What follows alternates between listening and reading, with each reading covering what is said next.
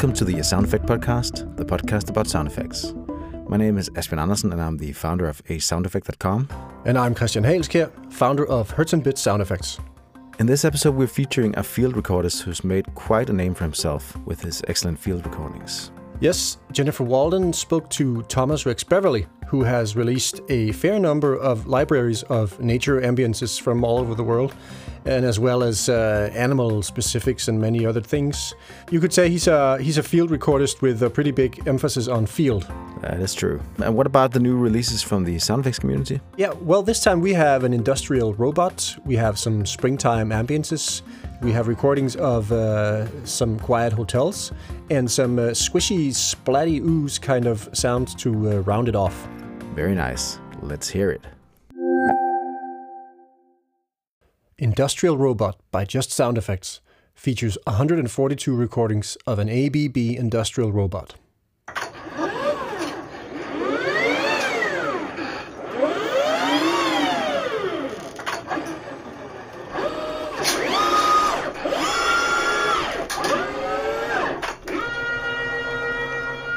Seasons of Earth Spring by Boom Library is a collection of springtime ambiences.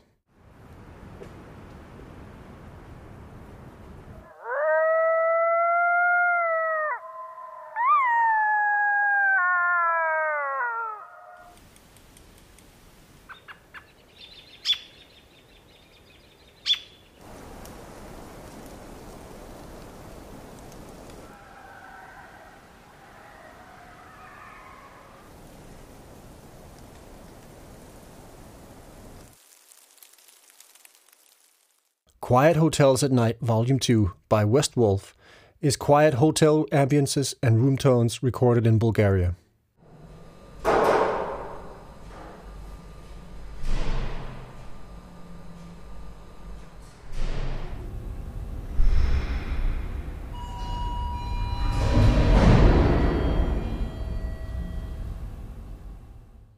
Squish Splat Ooze by Boombox Library features recordings of various thick, viscous liquids.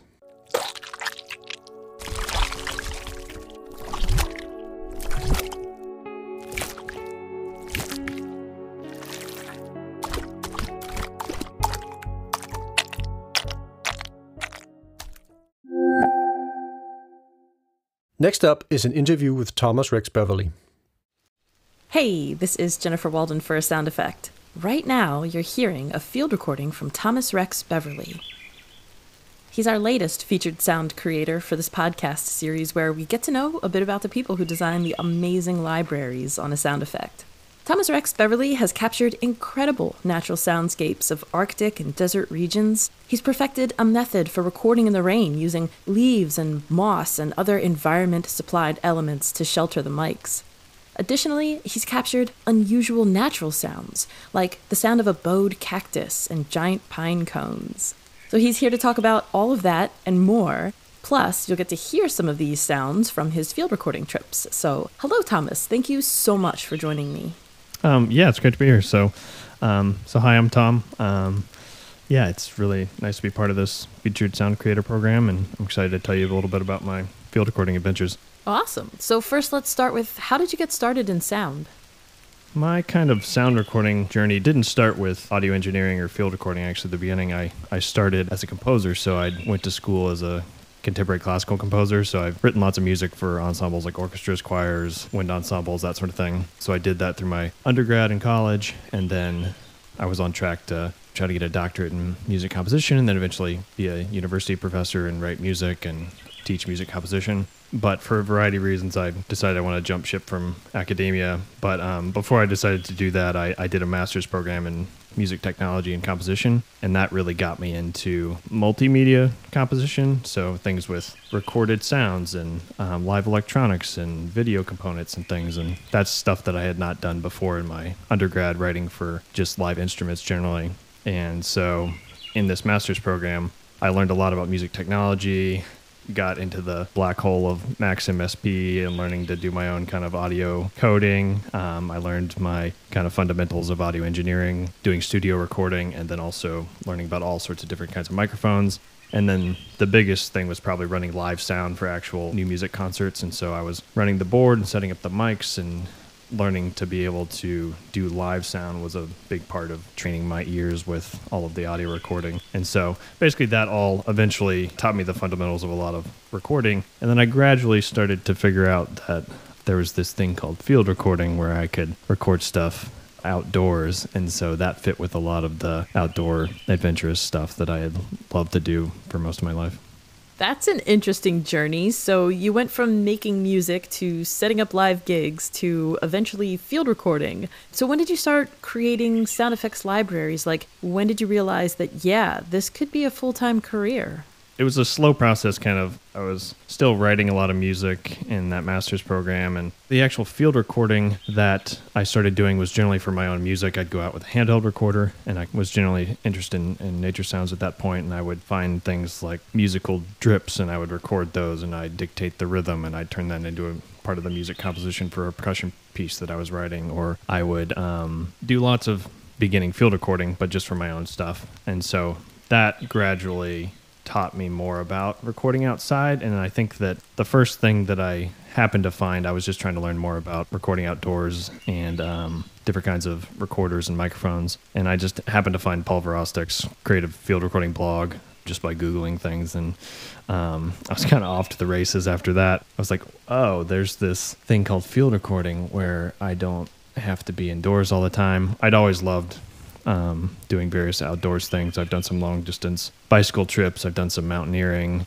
I've done a lot of outdoor things, and I had never really found a really good way to bridge that with the musical interest that I had. But it's like, okay, there's this field recording that's kind of in the middle where I can get out and get into these amazing wild places that I love to visit, and then also record the sounds and maybe try to make a living with that. So I kind of started with Paul Virostek's books, and then he has these ebooks on field recording and how to make sound libraries and all that.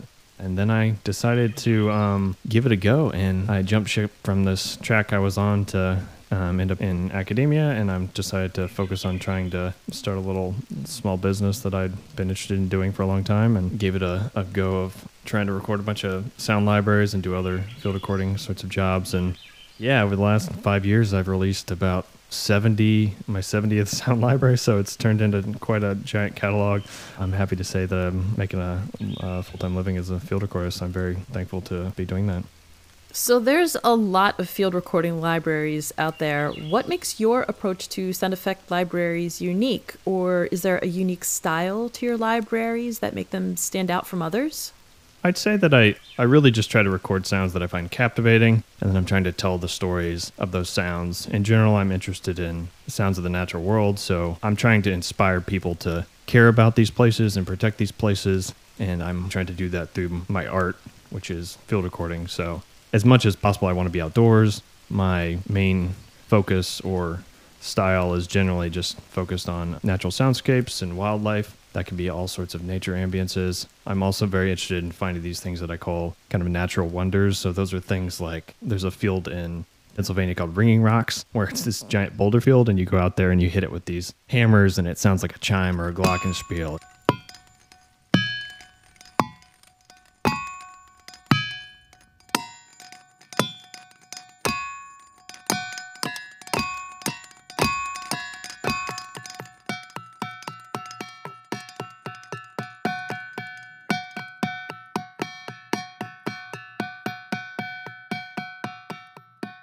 Finding things like what I call kind of living ice, which is usually naturally occurring lake ice that when it shifts and cracks, it makes these like sort of sci fi laser sounds.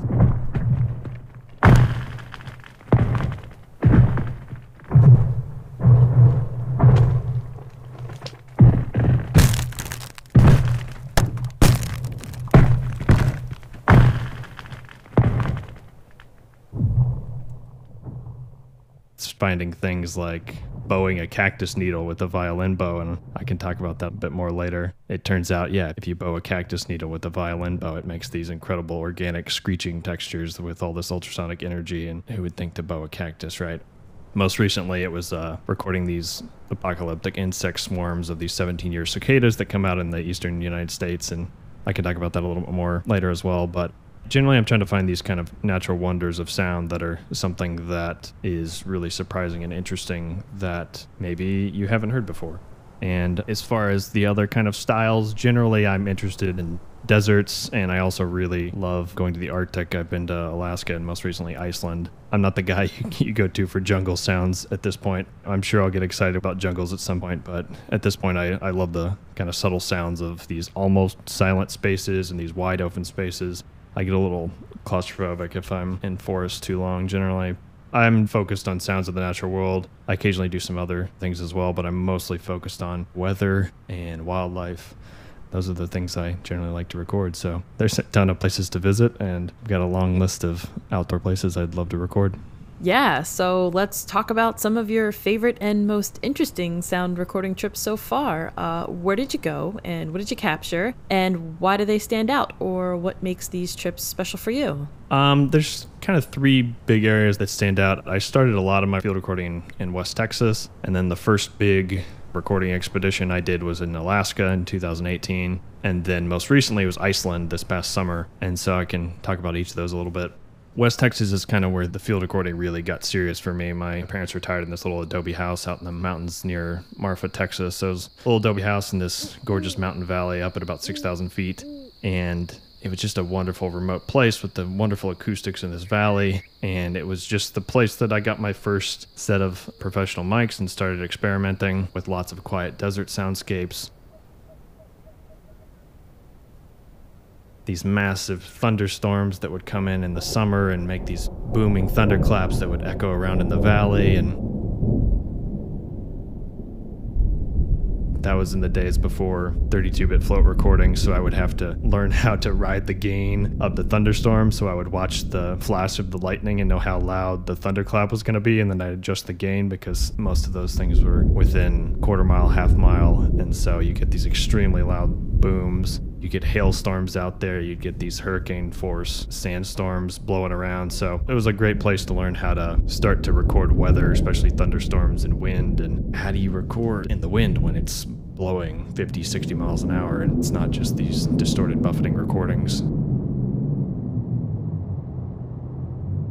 Is also the place where I found some of the cactus to do this bowed cactus stuff. I'll talk about that a little bit more later. It was a place where I experimented building these aeolian harps or wind harps, which is it's sort of like a wind chime, but you build it with tuned strings that are over a resonating box. And then, in the same way that a wind chime is blown by the wind, the wind actually blows these strings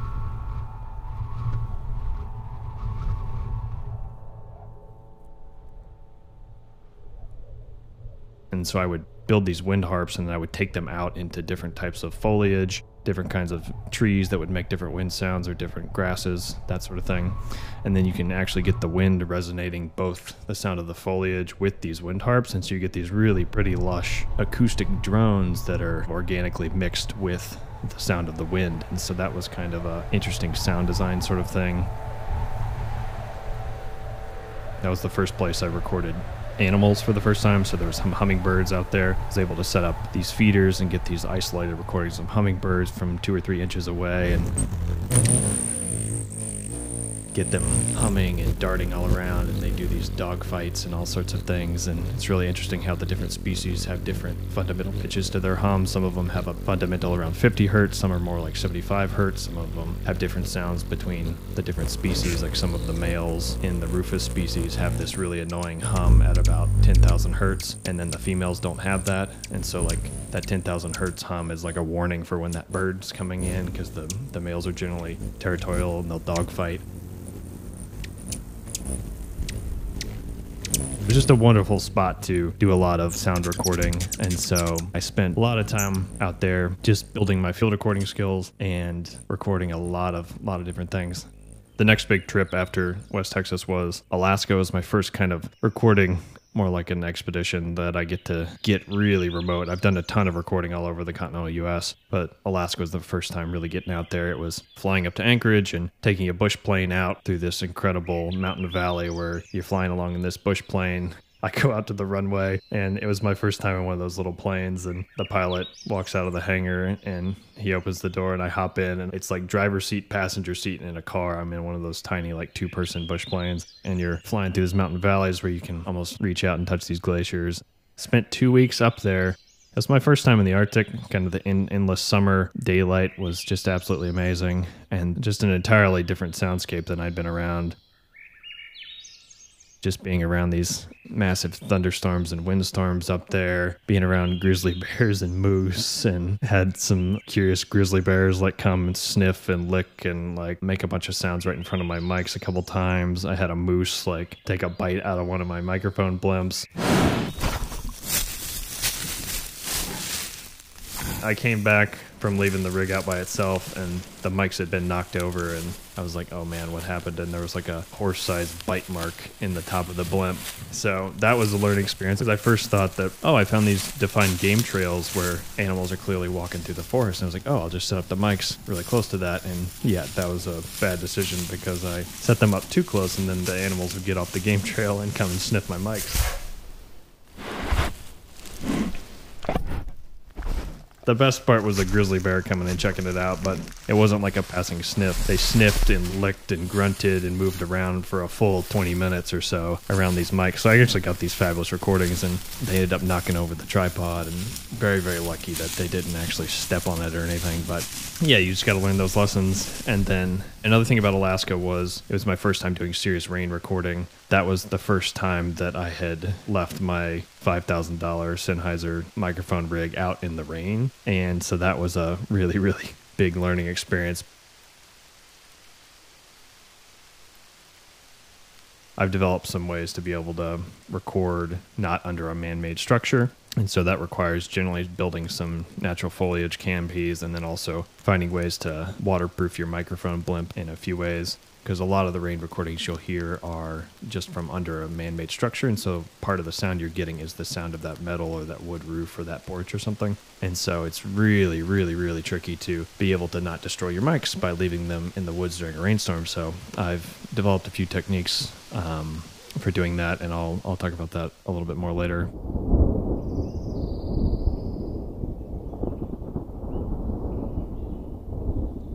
Alaska was an absolutely fabulous place. I spent two weeks up there. Yeah, it just made me kind of fall in love with the Arctic and the endless daylight and just the beauty of the mountains up there and the wide open spaces. And so that's that's made me want to go back.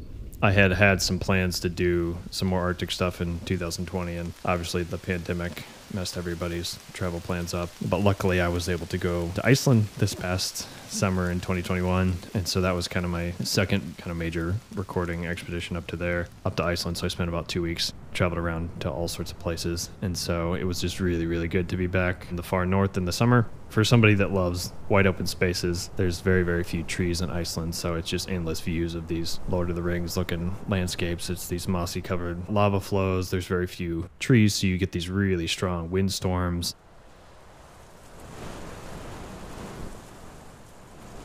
I was just able to find some really fascinating new soundscapes. It was just wonderful to get out of North America for the summer and record different wildlife and birds and just be in a totally different soundscape with all of the relatively new volcanic rock and the moss all over everything and these bird cliffs. So, one of my favorite things was I love recording weather and I recorded some of the most soothing and mellow rain that I've ever recorded.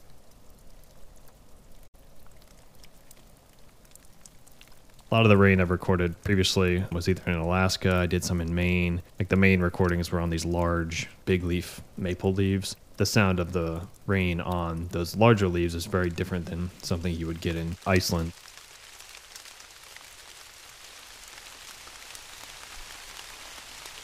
Yeah, one of my favorite things in Iceland was recording this pillow-like mossy tundra. And so I was able to find a few spots where I had these little caves where I could find some rain protection for the microphones and then also be able to get the sound of these raindrops on this tundra moss.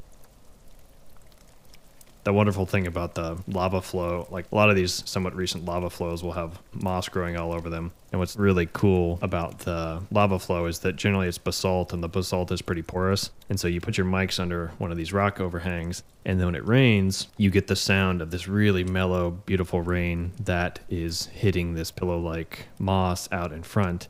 And then the water actually seeps through the basalt rock that I'm using as a rain protection. And so you get these melodic kind of cave like drips that are coming through. And so you get this cave like drip sound and then this super mellow, mossy rain sound that comes out there. And it's just totally different than any other kind of rain I'd recorded before. And yeah, just one of the gems of the trip.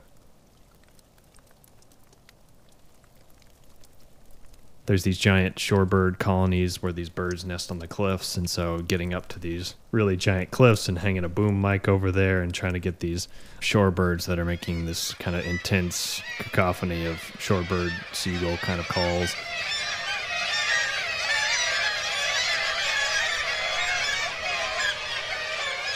Getting to see puffins and watching their adorable little flights as they take off so, as with the moose and bears in Alaska, did the shorebirds of Iceland mess with your mics? Not at the bird cliffs. The bird cliffs, those species of birds, I was able to keep enough distance that um, I wasn't bothering them, and they're quite loud in the bird colonies, so you don't have to get super close. Um, so they didn't bother me. There's a bird called an Arctic tern. I got dive bombed pretty bad with those because I was walking recording before I, I, realized that I was in a nesting colony for these Arctic terns. I was just on a trail, and all of a sudden I'm getting dive bombed by these, like an Arctic seagull looking bird. Because um, I had seen these warning signs. A lot of the signs in Iceland are super helpful because it's generally they have a lot of pictures of what the warning sign is but I, for whatever reason, didn't pay attention to that. But it was basically like a picture of like a bird and then like a warning sign of this bird that's going to dive bomb you. But oh no, basically the Arctic terns are very, very territorial, and you don't want to accidentally get yourself into a nesting colony of them. So but they're really really beautiful they're like a shorebird that kind of has the profile of a fighter plane and so they have these kind of skinny arcing wings that are really pretty and they they do these really beautiful calls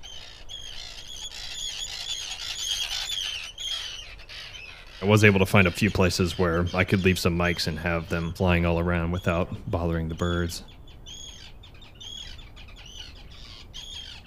There's not any large wildlife in Iceland to, to bother the mics. The the largest land animal is an Arctic fox that they still have there. So most of the wildlife there is, is bird life. But um, it's a pretty magical place. So there's tons of these beautiful Icelandic stallions around. I was able to do some horse recording for the first time. I found this stallion that was isolated from the rest of the herd, and so he was calling to them every every couple minutes with these very lonely, powerful kind of horse whinnies and neighs, and so that was really fun.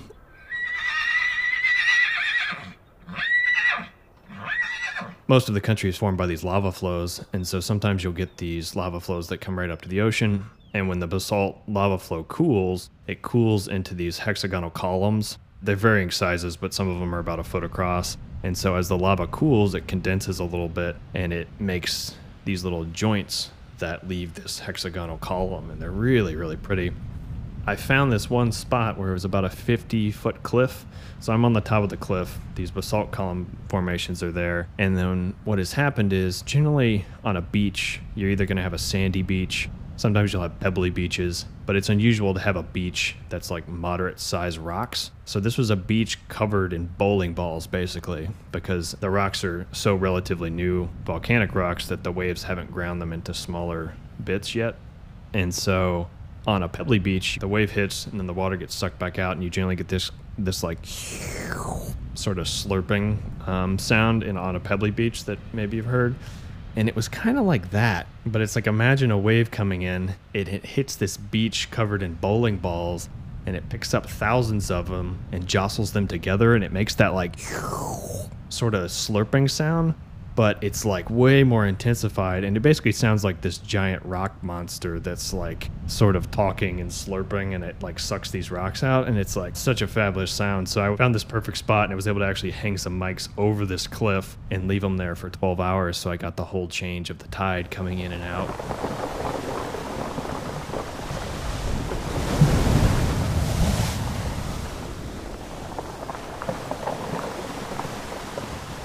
yeah, it's just such a fabulous sound. Big wave hits, jostles these thousands of bowling balls around.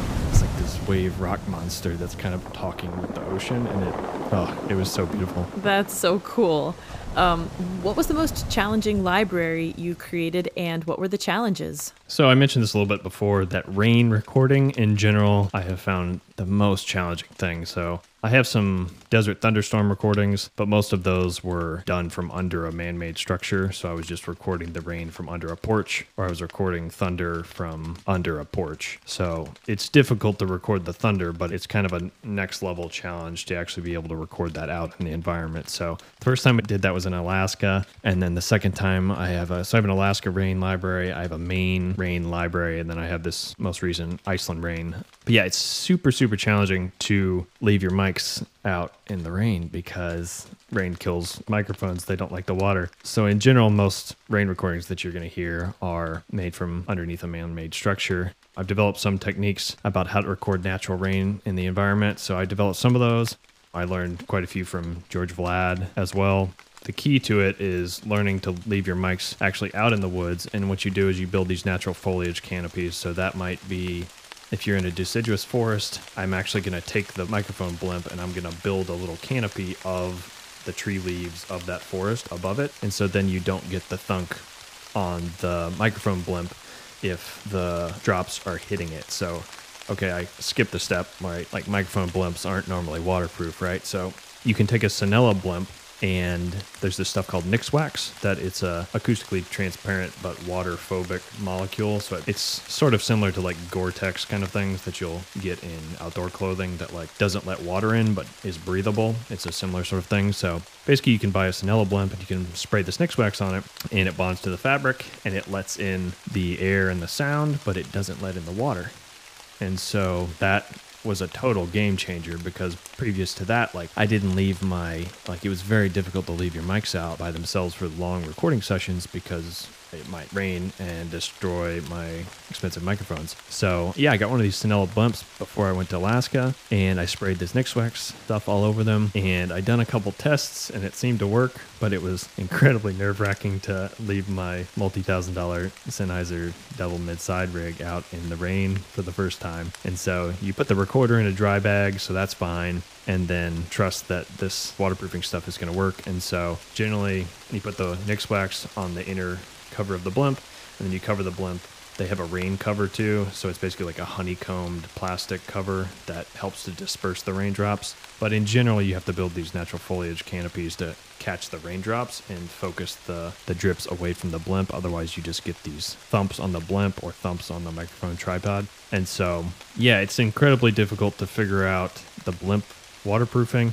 And then it's really tricky to get the foliage stuff correct getting it at the right density of foliage above the mic to make it not sound closed off, getting it at the right height above the mic, being able to build those in a way that it's going to sound really good in that environment. So, yeah, there's a lot of tricks to getting that right. I ended up being extremely happy with the Alaska rain recordings, but I didn't have the system kind of perfected. I had to do some work in RX to edit things. And so it's always better if you can record things correctly in the field, right? Some things you can mitigate in post by working in RX, but like if there's a field recording hell, it's like removing thumps from rain recordings for hours and hours and hours. It's a very tedious and miserable thing. So you want to get it right when you're recording rain. So the first time I really got it right was in Maine. I drove up there from Philadelphia actually during the pandemic in 2020. Um, so I was up there in the fall. That was my first time kind of out after being quarantined for a while and was just by myself in the woods trying to record rain in October. And um, I had perfected my ability to build these foliage canopies, and so those are working better, and it wasn't letting drips through that were thunking on it. I was getting better at building those quickly and being able to perfect that whole system. And then I started doing a new thing, which is called the tree ears microphone technique, which basically you, you strap two Omni microphones to uh, the sides of a tree about the width of a human head. So you end up with like this pseudo binaural stereo image. The tree is basically the human head, and so you electrical tape two Omni mics to the side of the tree. And then what I actually do is I tape large leaves above those mics to the actual tree. And so in this case, it was these big leaf maple leaves that I would tape to the tree above the mics then the raindrops would hit that leaf and it would filter off and never hit the mic. yeah, I finally figured out how to do that well, and I was able to record long stretches of really beautiful deciduous rain that didn't have any technical issues. I didn't have to remove any thumps in RX. I didn't ruin any microphones. I have ruined quite a few. I've definitely ruined some microphones with my attempts to record rain, so it's a expensive and, and challenging thing to deal with. So sometimes you gotta destroy a microphone to get the best recording. So yeah, I really love the challenge of trying to do that. And then, as I mentioned before, the rain in Iceland was another challenge because it was really difficult. Like, there's not a lot of trees there. And so, there's also not an easy way to make these natural foliage canopies in a lot of ways. So, a lot of my solution was finding these lava caves where I could have a rain cover and then also get the sound of this mellow rain on the tundra moss. So,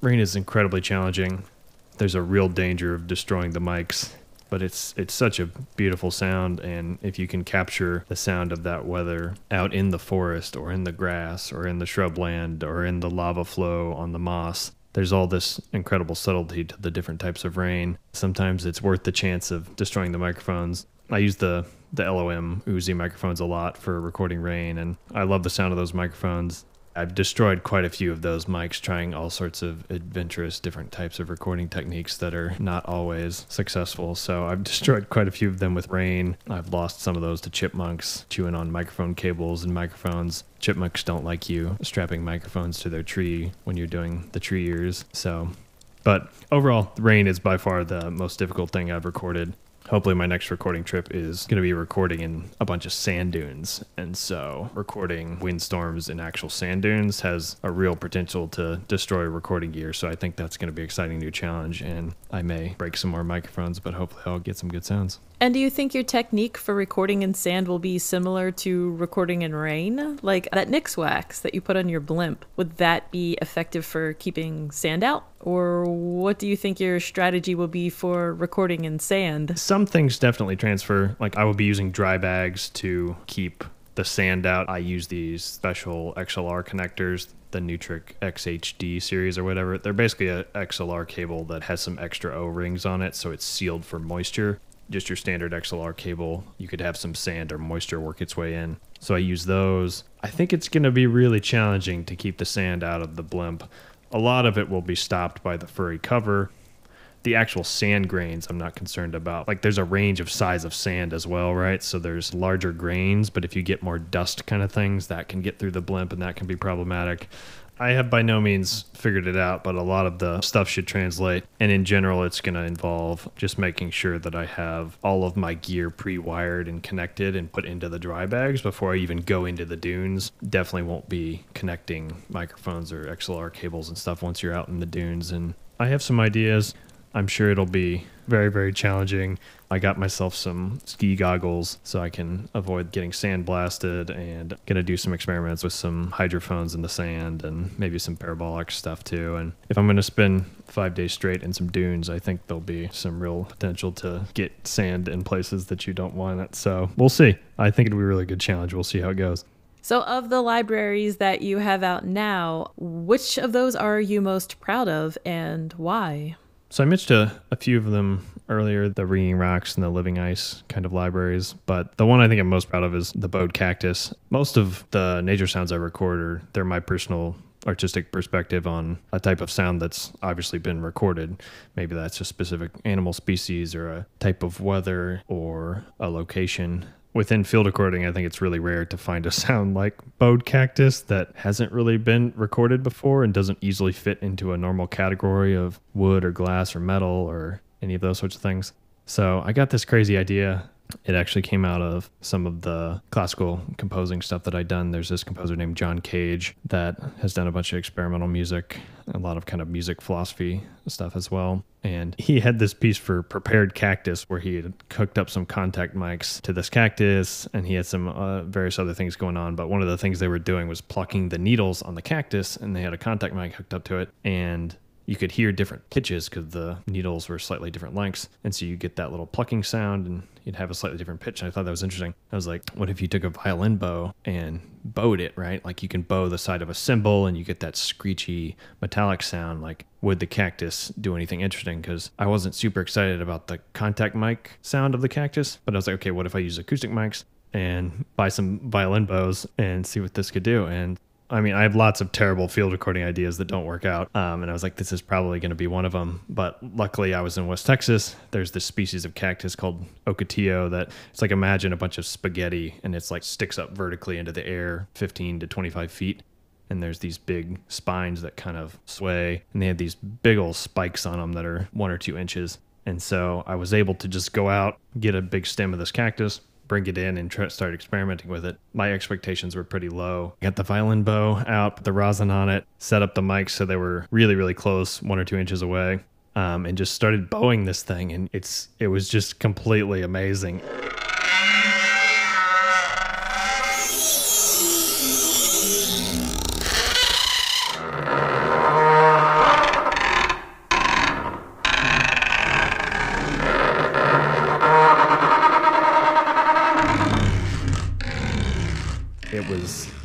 This incredible, gritty, screechy, organic sort of texture with all this ultrasonic energy too that I didn't know at the time. But what I would try to do is I would play them, I would get these long, gritty, droning textures. And then what I would also try to do is I would listen to a recording of a lion roar or something, and then I would try to imitate the phrasing of that lion roar while bowing this cactus. And so I was basically trying to create these kind of creature sounds by bowing the cactus. And so what you ended up getting is like a, a roaring sort of sound. And then if you pitch it down an octave or something, it almost by itself, it'll sound like a T Rex roar or Velociraptor or something. And it was just like, this is nuts and it's such a fun sound. And then i realized that it has all this ultrasonic content all the way up to like 70 80000 hertz. So when you pitch it down it has a whole bunch of interesting texture and character. And so yeah i just did a ton of experimenting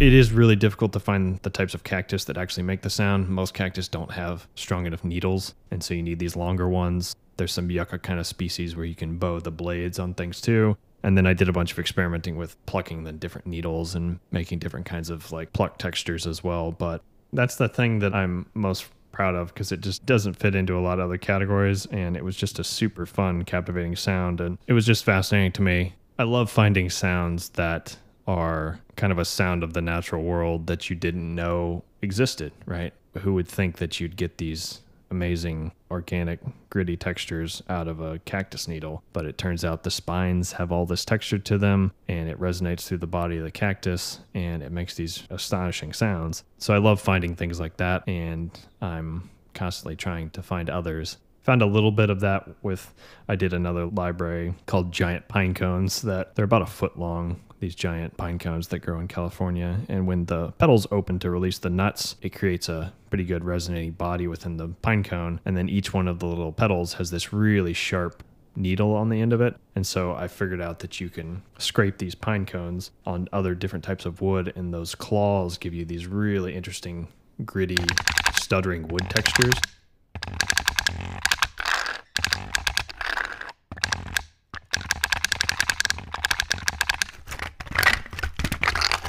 It's just a kind of a, a different take on a lot of different kind of wood textures.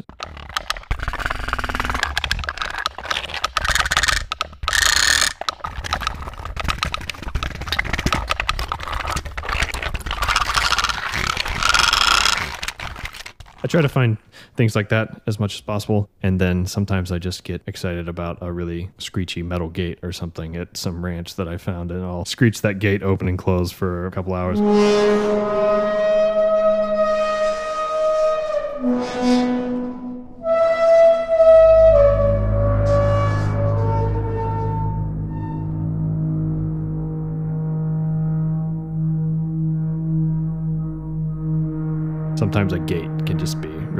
Sometimes a gate can just be really exciting for a few hours. So let's talk about your newest release, the 17 Year Cicadas.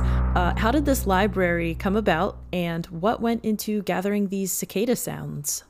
Kind of going up the bowed cactus thing, like sometimes you don't have to go out very far to find these things. I was really lucky that these 17 year cicadas emerged right near where I live in Philadelphia. So they don't actually come to Philadelphia in that brood, but there's some down in Delaware and mostly in the Baltimore area. So there's different broods of these cicadas that emerge on different years, but this was brood 10. So they emerged this year, and I think they come out again in 2038. It was fun because normally I have to go to all these much more remote places to find a really interesting animal or soundscape, just because there's lots of man made noise pollution on the East Coast of the United States. There's too many people and airplanes and everything to do a lot of nature sounds recording. The cicadas were an interesting thing because they're so like insanely loud that you can actually record them in some of these environments that have a little bit of noise pollution. And so I was able to drive a couple hours down into Delaware and experience these kind of apocalyptic insect swarms in person. I did a first day of scouting trying to find different locations. And what's interesting is there's actually three different species that come out at the same time. I thought it was all one type of cicada. There's three different species. One's a Magicicada cassini. So the cassinis are a cicada that sound pretty similar to your average cicada that people have heard, your North American cicada that's a yearly one that you'll hear at night sometimes or during the day. So they have an intense noise from about 3 to 30 kilohertz. And if you get really close, there's actually some really interesting ultrasonic stuff going on there if you get the mics really close to them.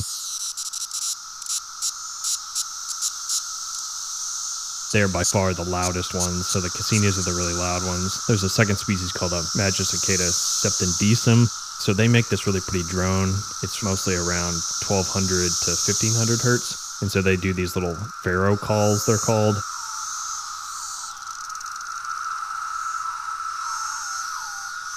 It's like this droning with the little tail at the end. If you get 10,000 of those doing it at the same time, that meow that little pharaoh call blends into this really pretty drone. And so what happens is you get this lush cricket like chorus sound that blends together into this kind of otherworldly drone. And so it's a very definitive pitch that you hear. It's at about 1200 hertz. It's really interesting because I think like a lot of bird songs, there's more variation in them because they're learned to some degree, at least within some species with these insects, the sounds that they're making are much more instinctual, to my understanding. And so they're basically all making the same sound. And so the septendecim ones, they're all doing that same call, and it's almost all at the exact same pitch at 1200 hertz. And so it blends into this really pretty drone. And what's nice is that the cassinis are the normal cicada sounding ones, they're at a higher frequency. And then the septendecim ones are the droning ones, and they're totally separate, so you can hear them distinctly, but the mix of them together gives you this kind of otherworldly cicada sound.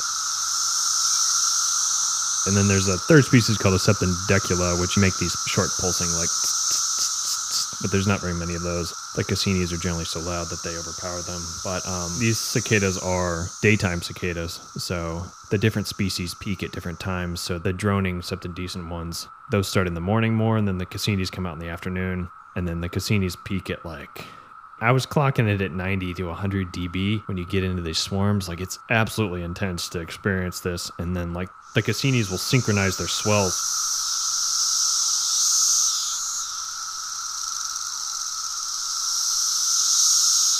they all sync up so you get this really powerful ocean swelling apocalyptic insect sound and so it's really really neat to hear it in person. It was pretty tricky to figure out how to record them. Once they hatch they roost up in the canopy and they do their calls in the canopy and a lot of the the average forest height with these eastern united states trees is 100 feet or something and so like i can't get anywhere close to them so you get this distant cicada wash and i was trying to get this really close up ones but I was able to find some shorter trees that a bunch of them had recently hatched and they'd be right at the top of it. I found a few spots with these kind of 25 foot tall trees or so, and then I could get right into the swarm and I'd get my mic up on a boom pole or climb the tree a little bit, and then I could get the mic right up next to him.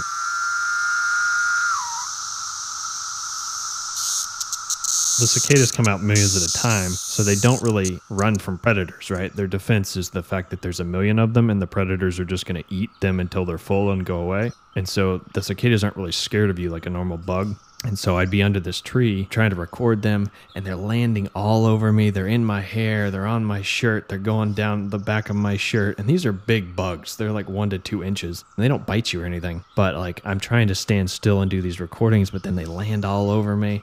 If you move the mics slowly, you can actually get the mic really, really close to them and they don't fly off. And so I was able to get the mics within one or two inches of them. And then you can hear the individual calls. You can hear the individual, like Pharaoh calls. You can hear the Cassinis screeching. Sometimes I would actually get the Cassinis would land on the blimp and they'd get stuck in the microphone fur, which is fabulous because then they do this kind of distressed call that sounds like an insect, sort of making a dial up internet sort of electrical sound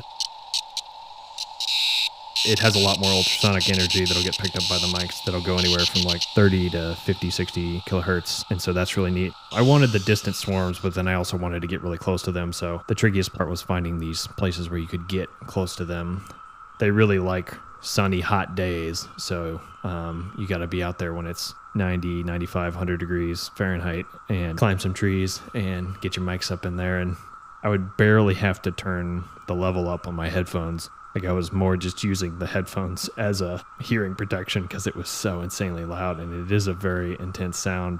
It was wonderful to be able to record something like that right in my backyard. I think the 17 year cicadas are the longest gestation period of any insect. And what they do is they lay these eggs and they turn into nymphs, and then the nymphs live underground for 17 years by sucking nutrients out of the tree roots, to my understanding. And then they come out 17 years later, and it's just really, really fascinating. So it's a very intense sound, but there's actually a lot of subtlety to it with the three different species. If you can get really close to them, they have some really fascinating screeches and clicks and droning sounds. And they are by no means shy, so they'll land all over you and your mics if you can find the right tree. So it was just a really fun experience to find something like that in my backyard. And we'll put a link to some cicada websites that track all the different broods. You won't be disappointed if you like sound. It's a intensely powerful, loud animal experience, and I highly recommend it. More than that, it's this like physical experience. Uh, you could feel these waves of cicadas. I grew up in Pennsylvania, so I've experienced this firsthand. Um, it's almost nauseating. It's like being seasick because it comes in these waves and it's this intense feeling in your brain and in your ears. Yeah. And it's it's right in the frequency where our ears are the most sensitive too. So it's like it's really loud by decibel, and then most of the energy is in the like six to eight thousand hertz range, which just like blasts your ears. Yeah, it is quite intense for sure. Yeah, some people hate it, but it's for for a sound nerd like me, it's it's super cool. So. So, what would the ideal recording trip be like for you? Or is there a recording trip that you would just absolutely love to go on? So for me, an ideal recording trip would be any place that I got to go off the grid for two or three weeks. Generally, it takes me a long time to fully detach from the day to day of city life. And I really love going on these long trips to kind of give my mind a chance to kind of rewild itself after spending too much in the city. So if I can travel for two to three months a year, that really helps me reconnect to these places in the natural world that I love to visit. So, um, ideally, I get to be out of Philadelphia for at least three months a year. Any kind of wild, adventurous place will fill that need generally. So, it's the length that's really important to me. A trip of three or four or five days just doesn't do it. You have to spend two or three weeks in a place to really dig deeper into its soundscape. And then, as far as specific places in a perfect world, I have a long list of places that I will never be able to get to all of them but I'm most interested, as I mentioned before, the kind of wide open spaces of deserts. I especially like deserts in the winter. I'm most interested in the Arctic right now. I've already been to the far north in Alaska and Iceland. I'm very interested in going to northern Scandinavia, up onto the island Svalbard, up in the far north, and then hopefully Greenland as well. Those are the three big ones that are a little easier to get to from Philadelphia. And then I'd also love to to go to various places in South America. The most interesting spot to me right now is down in Patagonia in southern Chile and Argentina. Just amazing, amazing mountains and landscapes down there. I love visiting big mountains. I'd love to go to the, the seven summits, the, the seven highest mountains on each continent. And then, um, yeah, I'd love to go to Antarctica before I die. There's so much amazing marine wildlife down there and getting down there with some hydrophones and recording the soundscapes down there would be a wonderful adventure that I hope to be able to do someday. So there's a big long list, and um, yeah, we'll see what opportunities present themselves in the next few years. I've had a wonderful summer of recording. Did a big trip out to Colorado and then this big trip to Iceland. So I've got a bunch of studio time ahead of me for the next month or two, and that, that'll keep me very busy. Well, best of luck on all these future recording trips. Uh, I can't wait to hear the sounds you capture and to experience these places through your recordings. Thomas, thank you so much for being part of our featured sound creator series. I really appreciate you sharing your time and your story with me. Well, thanks so much for having me on and giving me a place to share some of these stories.